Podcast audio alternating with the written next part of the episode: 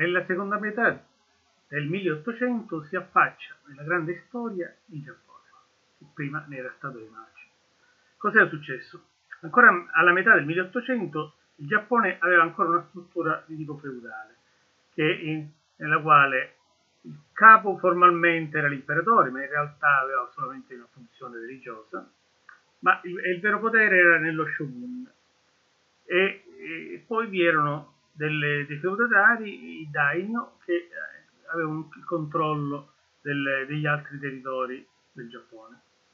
E questo sistema feudale era stato eh, regolato quando dal 1603, quando eh, Tokugawa Ieyasu era stato nominato shogun, cioè capo comandante dell'esercito, dall'imperatore Goyozei ed è durato fino agli anni 60 del 1800. È stato proprio nel 1868 che l'ultimo shogun, eh, Tokugawa Yoshinobu, fu costretto a dimettersi. Il Giappone era rimasto fuori dai rapporti commerciali, culturali del resto del mondo a seguito di un decreto del terzo shogun eh, Tokugawa eh, Iemitsu che aveva disposto il completo isolamento commerciale del Giappone, salvo qualche porto nel quale erano consentiti commerci con eh, mercanti cinesi e olandesi. Ma a, nella metà del 1800, nel 1854, una spedizione navale statunitense guidata dal commodoro Matthew Perry impose allo shogun la fine dell'isolamento e la firma dei cosiddetti trattati ineguali, chiamati così ovviamente dalla storiografia giapponese,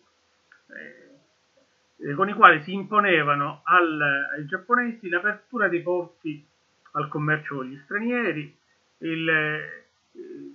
l'extraterritorialità dei cittadini stranieri, nel senso che non dipendevano dalle leggi giapponesi ma da quelle dei, dei paesi di, di, appartenenza, e una tassa minima sull'importazione dei prodotti stranieri, in modo da favorire eh, l'esportazione dei prodotti statunitensi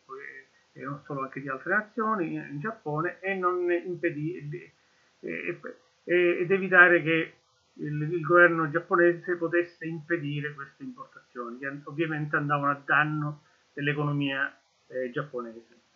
Questa arrendevolezza del, dello shogun, eh, necessitata dal fatto che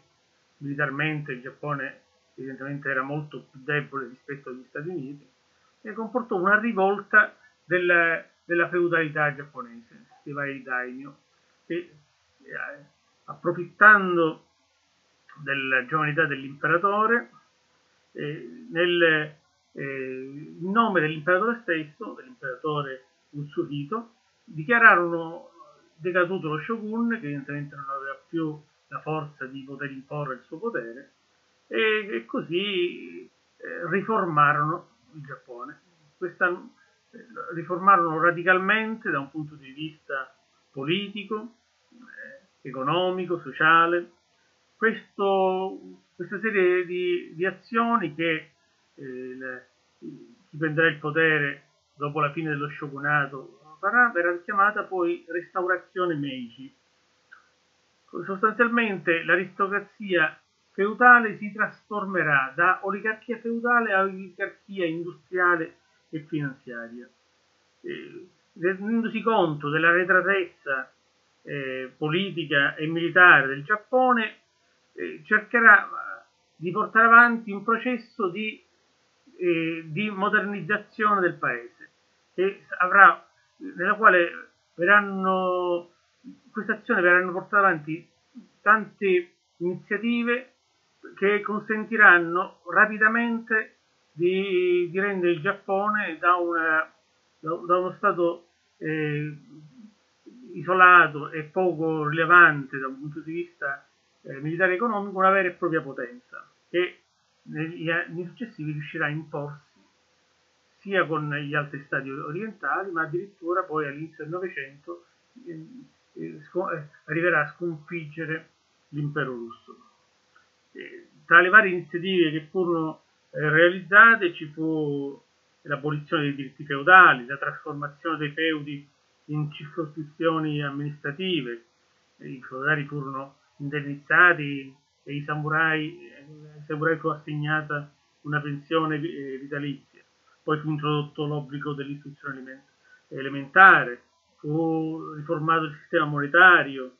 fu creato un sistema fiscale moderno e fu organizzato un esercito eh, moderno ed efficiente.